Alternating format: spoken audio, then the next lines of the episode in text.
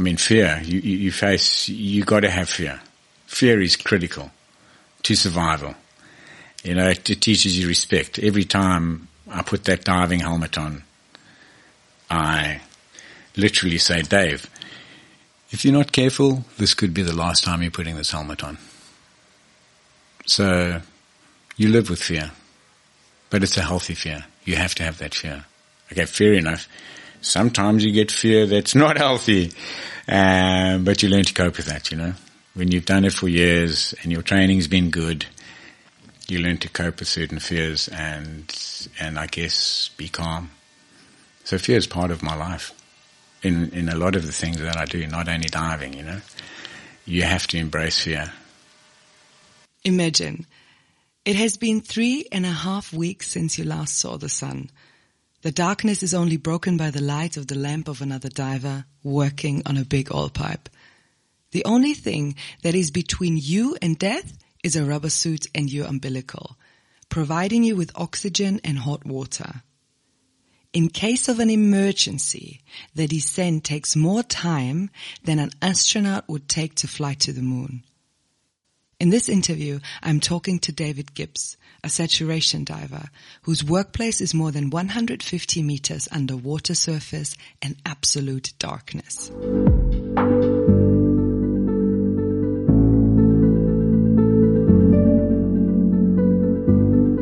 This podcast brings you stories from and about people who stepped into the unknown.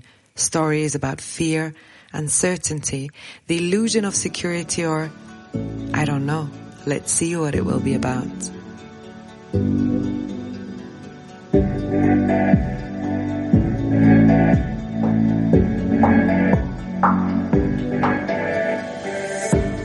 My name is Katarina Bayer and I will host you on this journey into the unknown.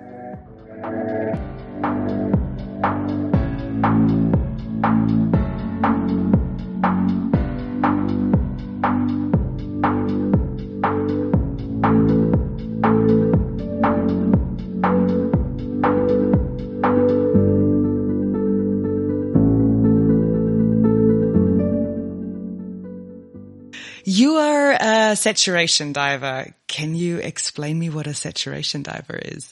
Hi, Katerina. Um, have you ever dived before? No, I've never dived in my life. Well, if you've experienced a little bit of diving, you'd understand um, what pressure your body experiences when you dive. Saturation diving is essentially being put under that pressure for an extended period of time so that you don't have to decompress on a daily basis. You do one long stint under pressure and then at the end of your time in the water or the time in saturation, you'll do a long, slow decompression. So it's one decompression that um, covers you for an extended period of time under pressure. When you say an extended period, how long do you go underwater? Typically, saturation times are 28 days. You don't really go beyond 28 days, but there are obviously cases where you can go beyond 28 days. Obviously, if a saturation job is short, you'll only be down there for two or three days, you know, before you start decompressing. So I know the gear that a normal diver has, right? With these two oxygen bottles on the back and stuff. Can I imagine it like this or is it totally different? Well, you're still getting supplied with the gas. Oxygen bottles on your back will supply you with gas. That's scuba self-contained underwater breathing apparatus. When you're saturation diving, you're not self-contained. You're tethered with an umbilical and that supplies you with, with everything you need to stay alive underwater while you're working. Um, you still have air on your back or gas on your back, but uh, that is purely for emergencies if your main supply through your umbilical fails, you have what we call a bailout. Mm-hmm. And you'll go into your bailout bottle, which is on your back, and that gives you enough time to get to the refuge of your dive bell. So that means, I just put it in my own words and you're correct. So it means like, you go like approximately 150 meter below water surface at a pressure that is 15 times the atmosphere pressure. You stay there for almost a month and you almost have no visibility and the only thing that you have that is like your lifeline is this umbilical cord and this is connected to, you called it a bell when you explained it to me first. And there's a person that gives you, um, energy, that gives you the oxygen and that gives you also the, the, the, the, the energy for the, for the headlamp. And you just dive down there to repair things at a structure or a pipeline. Is this more or less what it is? Yeah, that's that's pretty much what it is. Um, I can go into a little bit more detail about how everything's supplied to the diver. You have a dive bell which goes on. Typically, you have two guys in the bell, maybe three guys in the bell, three man bell run. Now, obviously, the bell's lowered from the vessel that you're on. The bell is supplied also through a very big umbilical, and from the bell, it gets split up into your diving supplies, and then you supply it from the bell whatever you need, you know, your gas, your hot water, because sometimes you're diving in very cold water and you need hot water to be circulating around you to keep you warm. Yeah. And um, obviously your gases, you have uh, power for your lights. You need lights down there because it gets very dark. Hot water, gas, lights, camera, because everything's monitored. Communications, you need to be able to communicate with the people on the surface. They need to be able to communicate with you and uh, you know, that's those are the essentials that you need to go to your job underwater. Can you explain how this works? Like you, you jump now out of the bell in your suit that looks like an astronaut suit for me. And then you just slide down to the ocean surface. You have no visibility. How do you start working there? I mean, is it, I imagine it, you're almost blind and you just find your way or? It depends. Not uh, a lot of your work that you do is very limited visibility. Sometimes absolutely no visibility. Other times it's like diving in gin, where you have visibility for more than hundred meters. You know, so obviously those are nice conditions to dive in, and then you obviously have bad conditions where you are literally feeling your way around the seabed, around a structure that you're working on. But you get quite used to it. You know, in the beginning it's uh, it's all foreign because you're working off diagrams that you've been given of a structure that you've got to go work on, and you've got to translate. You've got to create your own mental picture in your head of exactly what it feels like down there, because um, eyesight is is nothing down there. So you, it's purely tactile. But you get a good mental picture in your head after two or three dives on a particular structure. You can pretty much land anywhere on that structure, feel a valve handle, feel a bolt, feel a flange, and you'll know exactly where you are in that structure. So, yeah. And do you have like a communication thing in your ear that people say like go more to your right or something? Is there any communication with the vessel or the one in the bell? You have communications with your dive supervisor. You're always speaking to the dive yeah. supervisor who is on the vessel. He can guide you because uh, one of the things that you do have is an acoustic beacon and you have a survey team on board and the survey team can actually pinpoint exactly where you are on the seabed. So in zero visibility or poor visibility conditions, the supervisor will also have a survey screen in dive control and he can actually ping you and see exactly where you are relative to where you need to be. And um, he can guide you. Okay, you need to go a little bit more to the left, five meters to the left, and he can see exactly where you are based on the acoustic beacon that you're carrying with you. Does it mean that you go to places where nobody else has ever been before underwater? In some cases, you go to places where nobody's been before. In other cases, you go to places where very few people have been before. You never go to places where hundreds of people have been before because there are no pedestrians down there. and very often, a lot of the jobs, you'll be the first people on site a lot of the structures that get installed get installed almost remotely without divers. And when there are problems, obviously divers have to intervene, go down, and you'll be the first person on the job. And that, I guess in cases like that, yeah, nobody's been there before, you know. Yeah, every, every, every dive is different.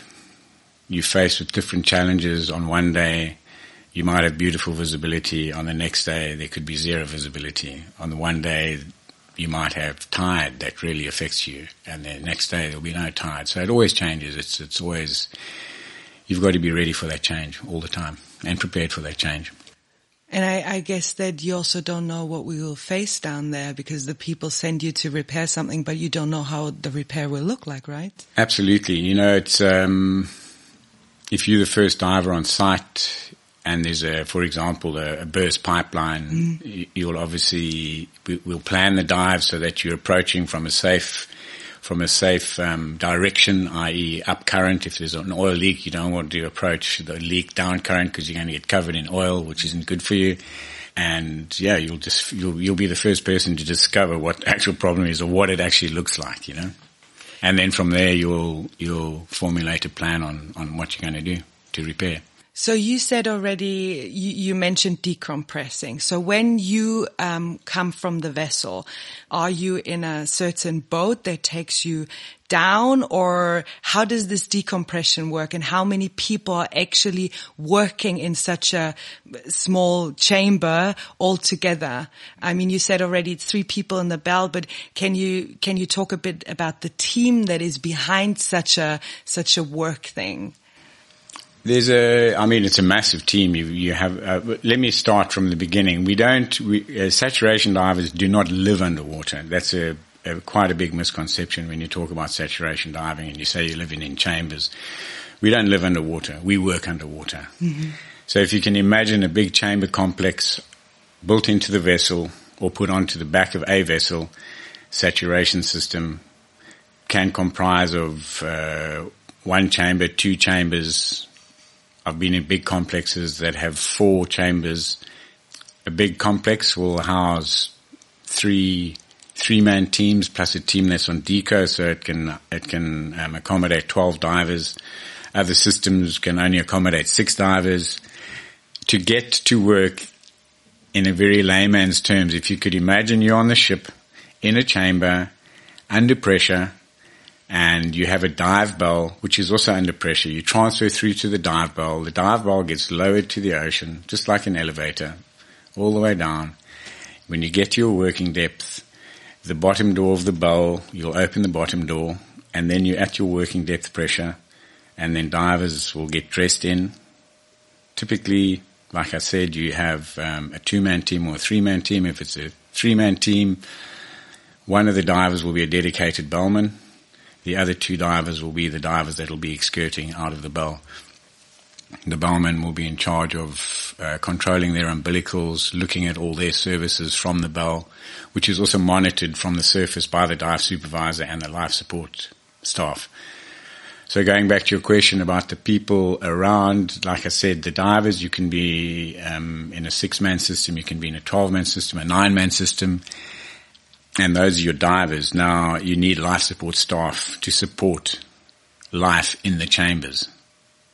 These people obviously monitor the quality of gas you're breathing, um, making sure that uh, carbon dioxide levels don't get too high, making sure oxygen levels are exactly where they should be, um, controlling your environment. They can, if you want the temperature to come up, you can ask the life support staff, please crank up the temperature two degrees, you know. And, they give um, you food? As well? Uh, yeah, food's food's um, part of the life support team's job. You know, food gets uh, sent in. You get uh, basically when you come back from a dive, you'll get given a menu. You'll order your lunch or whatever meal you're having according to the menu the menu will get sent out or you let the life support staff know who wants what and then they will prepare the meal for you on the outside and it gets sent into the chamber via a medical lock. We call it a medical lock, which is just a pressurized lock system, which enables you to transfer food from the outside, one atmosphere to wherever you are, 15 atmospheres if you're at 150 meters. And um, so there's the life support staff and then outside of that, you've got obviously your dive supervisors who control the diving Life support staff control life in the chambers. Dive supervisors control everything from when the bell leaves the surface and goes down to the bottom. And then um, you also have a big deck team because a lot happens uh, when the bell gets locked off the system and returns to the system. You have to have guys on deck controlling the or assisting with the descent and recovery of the bell. You also need tools deployed. Um, you might be lifting massive structures off the back deck of the of, of the ship and landing them on the seabed. So you need riggers, you need crane operators, you need surveyors. I've mentioned the surveyors before. um, for positioning of structures that you're landing on the seabed or re- or recovering structures, and then you've got a massive marine crew, the whole the whole ship that's essentially there to support one person or two people that are on the seabed. When you have one or two divers on the seabed, everything on that vessel is focused on the on that one or those two divers on the seabed. It has to be. That's how it is. Mm. And you, you mentioned already you're not alone in the chamber. And so these chambers, is it like bunk beds and you're like in a, I don't know, you're 20 and sleeping in a bunk bed while you're in Australia in a holiday? Or how, how can I imagine this? How is life in this, in this chamber? Well, you get, um, different systems. Some systems are really small and tight where you'll get, uh, six guys in one chamber, bunk beds and um, no privacy, I guess. No privacy, or very little privacy, but uh, you learn to respect each other's very small space. If you can imagine, you've already your your world's been reduced to this really small area that you're living in. You can literally touch the roof and the walls, and that's round. And you've got six people living in a chamber that might be six meters long by two meters in diameter. You get bigger systems, which are obviously a lot more comfortable, but um, I'm not giving you the worst case scenario. Where, I mean, I did one, the longest saturation I did was 54 days in Israel. I couldn't stand up straight. The chambers were that small. I'm quite a tall guy and I couldn't stand up straight for that entire period. The only time I could straighten myself out was when I was lying on my bunk or when I was in the water. And there it's lovely to go. I mean, you want to dive. You want to get out of that confined space. So going for a dive is fantastic. You know, you, you get out, you get to stretch your legs and arms properly. How long is a dive usually? Typically, you'll lock, you'll, you'll be deployed from your chamber on the ship, go down, do your job, and eight hours later you'll be locked back onto the chamber, and then the next shift will, will swap out with you the shift that's just come back will go into the chamber, a new shift goes into the bell, they'll do a series of bell checks, internal, external bell checks, and off they'll go pick up from where you left off on the seabed. So for me, it sounds pretty risky what you're doing. So my question is like, how do you came up with this idea? Like, I want to be a saturation diver. Was it that you just wanted the riskiest job on the planet or was it something that you dreamed of as a kid already? Like, what was your inspiration to do that? To go back to the first part of your question on the risk factor, sure, it's a, it is a risky environment. Things change all the time, conditions change. I guess you're also up against marine animals, and uh, I mean the biggest the biggest change there are your environmental conditions.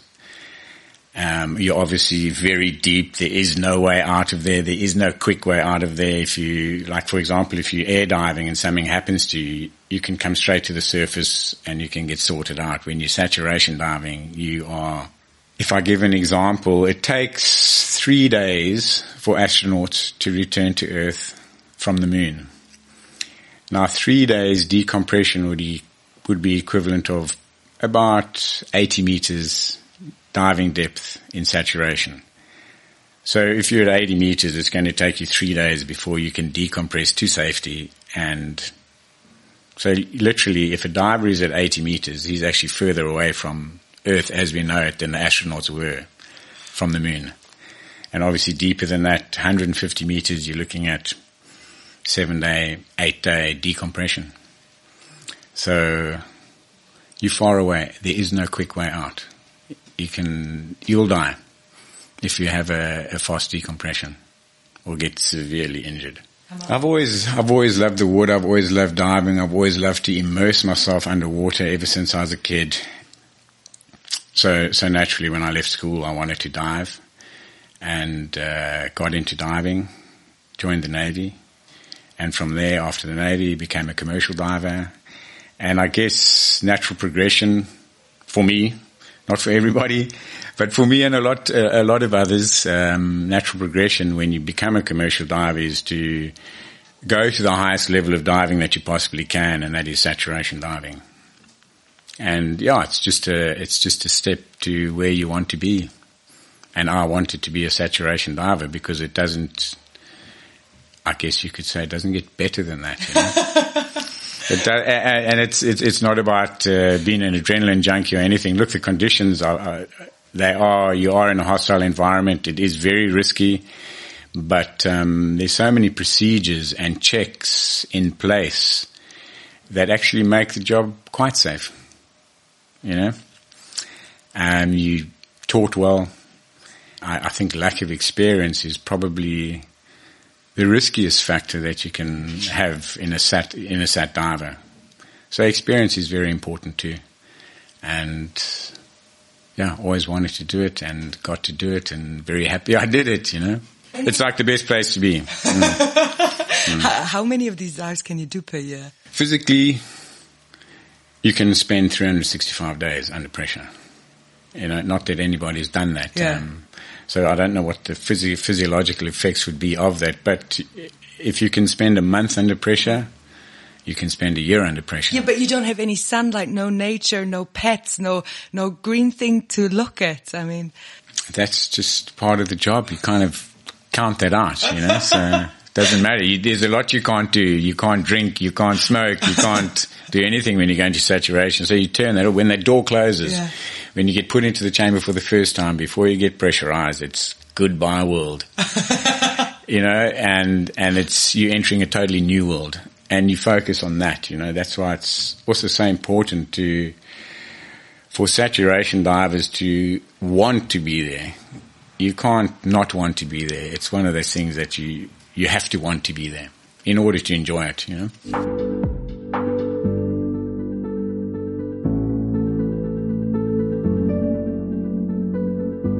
What is the most pleasurable thing about saturation diving? I guess the nicest thing about saturation diving, looking at it from a productive point of view, is you get to go underwater to really deep depths and you will get to dive for eight hours uninterrupted. Normally, you would have to go through decompression after really short periods of time. Like, for example, if you were diving on air to 40 meters, you would, your maximum bottom time at 40 meters would probably be, be about maybe half an hour. And then you'd have to do decompression after that. Not a particularly long decompression, but you'd have to decompress after that. So, and you'd need a massive team. So it's really not productive to deeper than a certain depth, it's really not productive to do surface diving. In other words, diving with air from the surface down and then decompressing straight after your dive. The nice thing about saturation diving is when you're on the seabed, you've got a lot of time to do whatever you need to do. There's, there's uh, the pressure of needing to get things done really quickly isn't there, which is great because you've got continuity and you actually get, you're a whole lot more productive, you know? I met your mother some days ago and mm. I asked her how you were as a little kid and what was really special. And she said to me that when you were in school, you always wrote stories and illustrated them and it was always out in the ocean. Yeah, I guess that's where it started, you know. Mm. always had a fascination. I mean, Jacques Cousteau was, when I was a young boy, was my hero, you know, and uh, I would just marvel at what he did, you know which in today's terms is pretty commonplace. But when I was a kid, it was magical. So.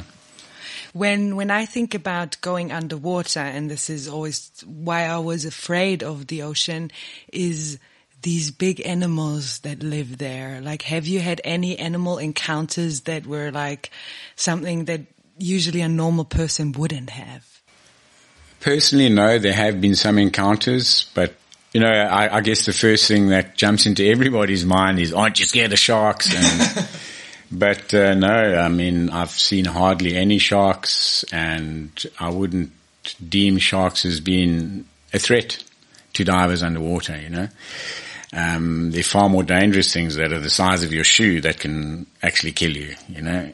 Or injure you badly. For example, stonefish. I mean, when I was working in the Mediterranean and the Red Sea, uh, there were stonefish everywhere. Mm. And you put your hand on a stonefish, you're going to be in a lot of grief, you know, and potentially, yeah, anything you can you can die from it. Um, working in in Asia, I can remember being swamped by just a massive amount of jellyfish where I was just stung from top to bottom jellyfish, you know, and that was that was horrific. And when I where I was at the time, the vessel I was on, I got to the surface, I could feel myself going into anaphylactic shock from all the stings. I went to the barge master and I said, "Look, we need to do something about this. Do you have any antihistamine or yeah. something like that?" And he gave me a bottle of vodka. so did it help? Yeah, yeah. And, and, and, I mean, more recently, you talk about sharks. I've just actually come off a job now. It wasn't a saturation job. It was an air job that we were doing. I still dive. There were a lot of sharks. And they were big sharks. And they were bull sharks and Zambezi sharks, notorious for biting people, you know. But uh, they never bothered us at all. It was actually quite beautiful seeing these massive creatures underwater. And they were there every day, all day, looking at us, just curious. Didn't bother us. Came close, but um, yeah, the little creatures are the dangerous ones.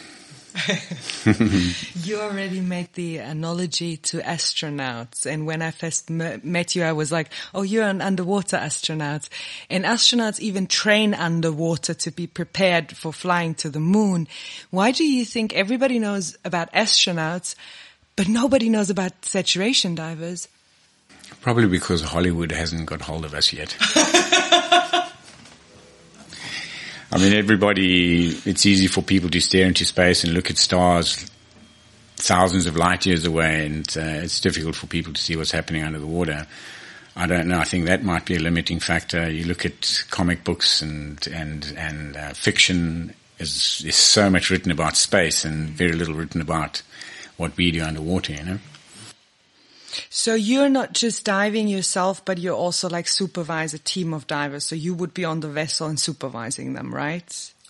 Yeah, that's sort of the, another the process that you go through, or I've been through, is uh, from commercial diver to saturation diver, and then from there to saturation su- uh, supervising, and um, now I'm running operations as the dive superintendent. Because there is this documentary about on Netflix that you pointed out to me. It's called Last Breath, and I think when we talk about saturation diving, we have to talk about uh, responsibility and trust. Because what I saw in this movie, and maybe you can you can share something about your experience about responsibility and trust. It's like if something happens, it's a very deadly place or a very very um, hectic place, and something happens, everybody has to trust each other and there's so much responsibility that also the people on on deck have on the vessel. Um, what what does it mean for you feeling responsible for people who are underwater and and what does trust what did you learn about trust on all your excursions that you did?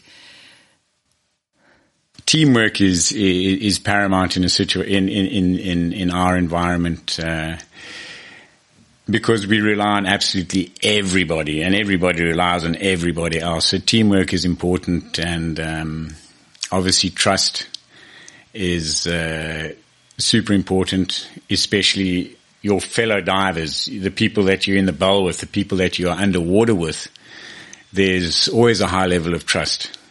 Trust to the point where there's expectation. You know that if something happens to you, your bellman is going to come rescue you. Can't always rely on trust although it's nice, that's why choosing people in your teams is so important because you know who you're choosing. Very often you'll get a list of names to put a team together and you don't know those people.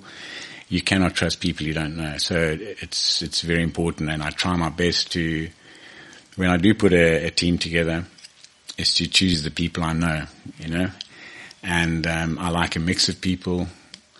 Yeah, very important. Trust, honesty, openness, is is is paramount in in my game.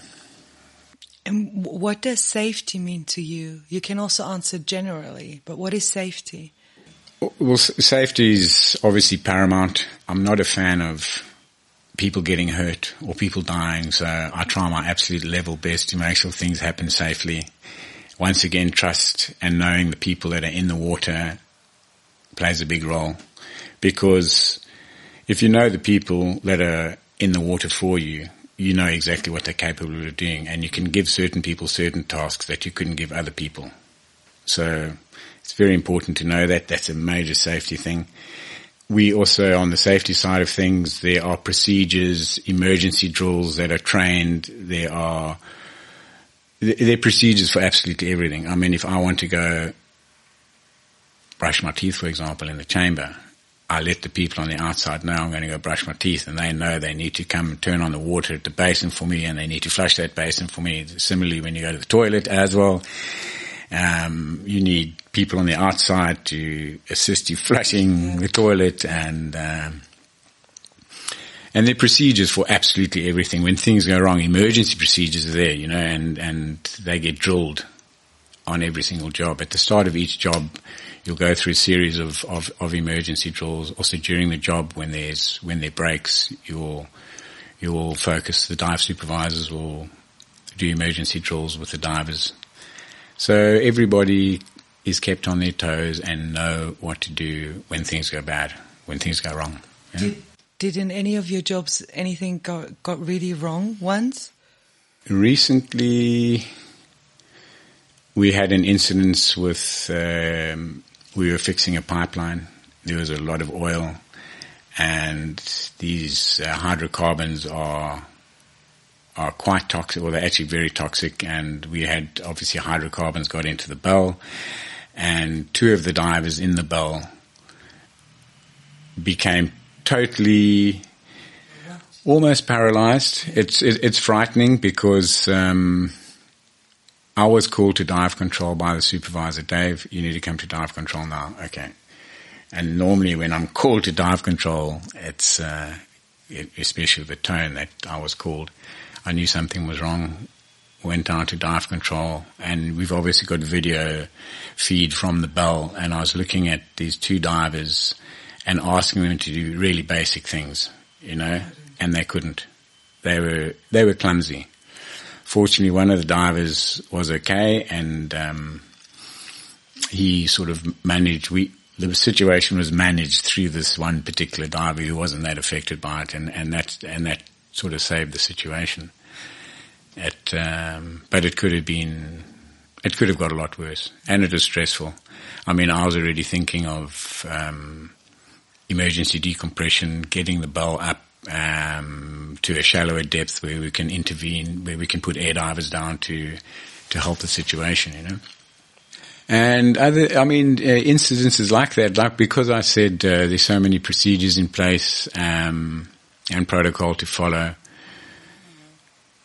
Incidences like that are, are quite rare. I mean, you watch the last breath; yeah. that, that is a super rare uh, um, occurrence, you know. But what was so stunning for me with this last breath is that the person who almost got killed and nobody actually knows why he survived anyhow, he just went back to a dive. So did you ever ask yourself the question like after an incident or after a really hard job, like how long can I do this? Cause it, it sounds like a really, really risky and, and I mean, a, a very stressful job. Look, when things go wrong, they they can go wrong really badly. Yeah.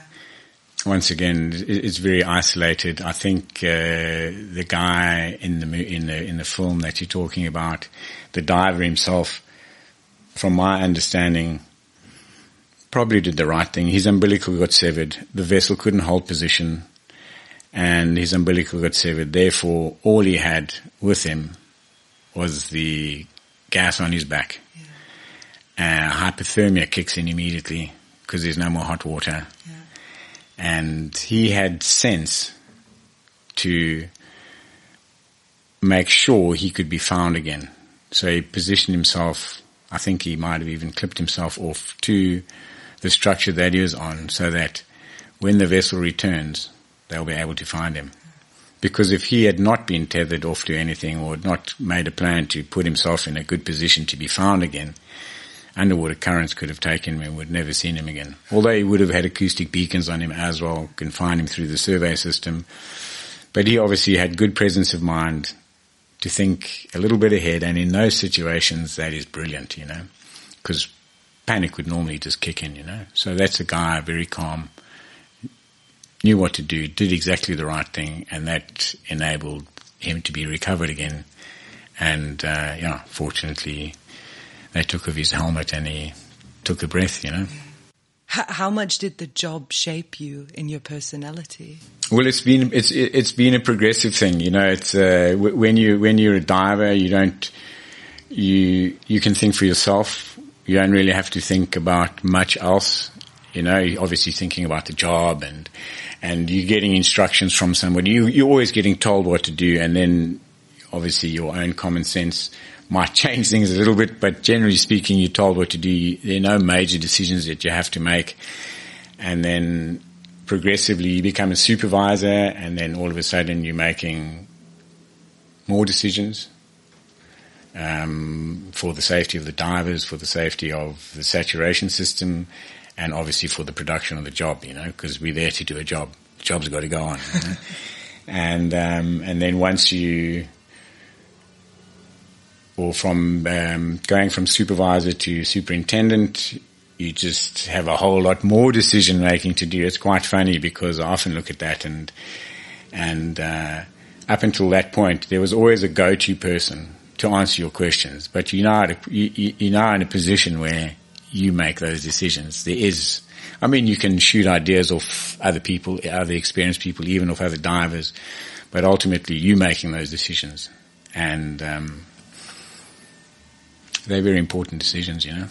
They obviously affect the safety and well-being of the divers in saturation and uh, efficiency on the job, you know. Yeah. Those decisions that, uh, so that's the weirdest thing and that's kind of shaped me um, to teach myself that I'm fully capable of making any decision almost, you know, when it comes to diving. Yeah. And, and life in general. It's also taught me, look, there's nobody else you can ask. Just bring in, do it yourself. Yeah. I have three last questions for you. The first one is, what is your biggest fear? Wow. Well, I think my biggest fear would be losing all of this, whatever the cause might be. And um, I mean, I love what I do. I've always loved what I do and um, will keep on loving what I do. I think, and uh, yeah, my biggest fear is, is is is losing that attraction to what I do. Um, losing your passion. Losing my passion for what I do. I mean, fear. You you, you face. You got to have fear. Fear is critical to survival. You know, it, it teaches you respect. Every time I put that diving helmet on, I literally say, Dave, if you're not careful, this could be the last time you're putting this helmet on. So you live with fear, but it's a healthy fear. You have to have that fear. Okay, fair enough. Sometimes you get fear that's not healthy, um, but you learn to cope with that, you know. When you've done it for years and your training's been good, you learn to cope with certain fears and, and I guess be calm. So fear is part of my life in, in a lot of the things that I do, not only diving, you know. You have to embrace fear. What are you currently doing that you still don't know how it will turn out? Do we ever have a clue what the result will be? We've got a good idea, but we can never be certain what the result will be. That's life. That's the way I like it, you know. I, I, I, always look around the next corner. You can't see around the next corner, but you got to go around the next corner, you know. Uh, yeah, fear. I'm not. I'm not. I mean, having dived for so long, I'm not fearful of going underwater. Um, I mean, it's become second nature. Like working in zero visibility, you, you create this picture in your head, and after the first two or three dives on a particular structure, you know exactly where you are. So you're comfortable. Um, conditions can get rough, and you can be uncomfortable. Uh, you can be diving in beautiful conditions at 150 meters, and you can look around and the water's just like gin and it's beautiful and there's marine life and um, your pulse is is nice and low and calm, you know, until you get working and um, but uh, if you're diving in harsh conditions, zero visibility, strong currents, which is often, um, your pulse is charging. your body's tense. Every single muscle in your body's tense because you're fighting to stay in position, to hold your position. And you sleep well at night after that, you know. Um, but it's, you get used to it. Harsh conditions, you get used to as well, like zero visibility after the first two or three dives of working in raging tides. You get used to it. But like you describe it, it's, it's not just getting used to it, but it's actually enjoying it. Yeah, you have to enjoy it. Okay, you can't enjoy every single dive. Some dives you come back, oh my goodness gracious, that was terrible. You know? and you feel a bit, um, embarrassed maybe because of lack of performance or doing something stupid. But that's life, you know. Everybody goes through that. The third question is more or less um, something I'll ask you for. So the aim of this podcast is, as you already mentioned, you don't really have a clue what's going to be next, and a lot of people are afraid of uncertainty and not knowing. So with this podcast, I want to talk to people to share their stories because people should should get a glimpse into all these unknown things.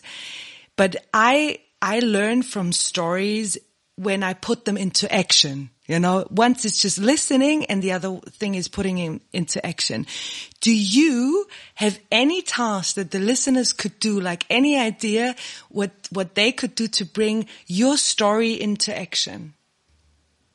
Like something that you learned from life that you can now hand over to the listeners and say, try this because this is how I deal with uncertainty.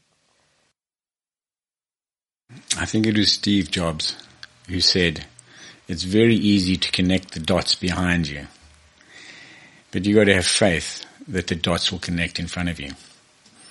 And faith is is a big thing, you know. It's um, I mean, I'm not talking about faith in Jesus or anything like that. It's faith in yourself. You got to have faith in yourself, and um, you go out there. You know your limits. Very important. You need to know your limits. When things get out of control, you need to know when to to draw the line and say, "Look, I think I'm going to go back to the bell. This is a bit rough, you know." And uh, I mean, life preservation is important. I don't want to die. I'm not a fan of of death, you know. I, I, and I'm not playing with death at all. I'm playing with life, you know. So, so to go back to your question if you really wanted to get a small experience of what saturation is like, lock yourself in a storeroom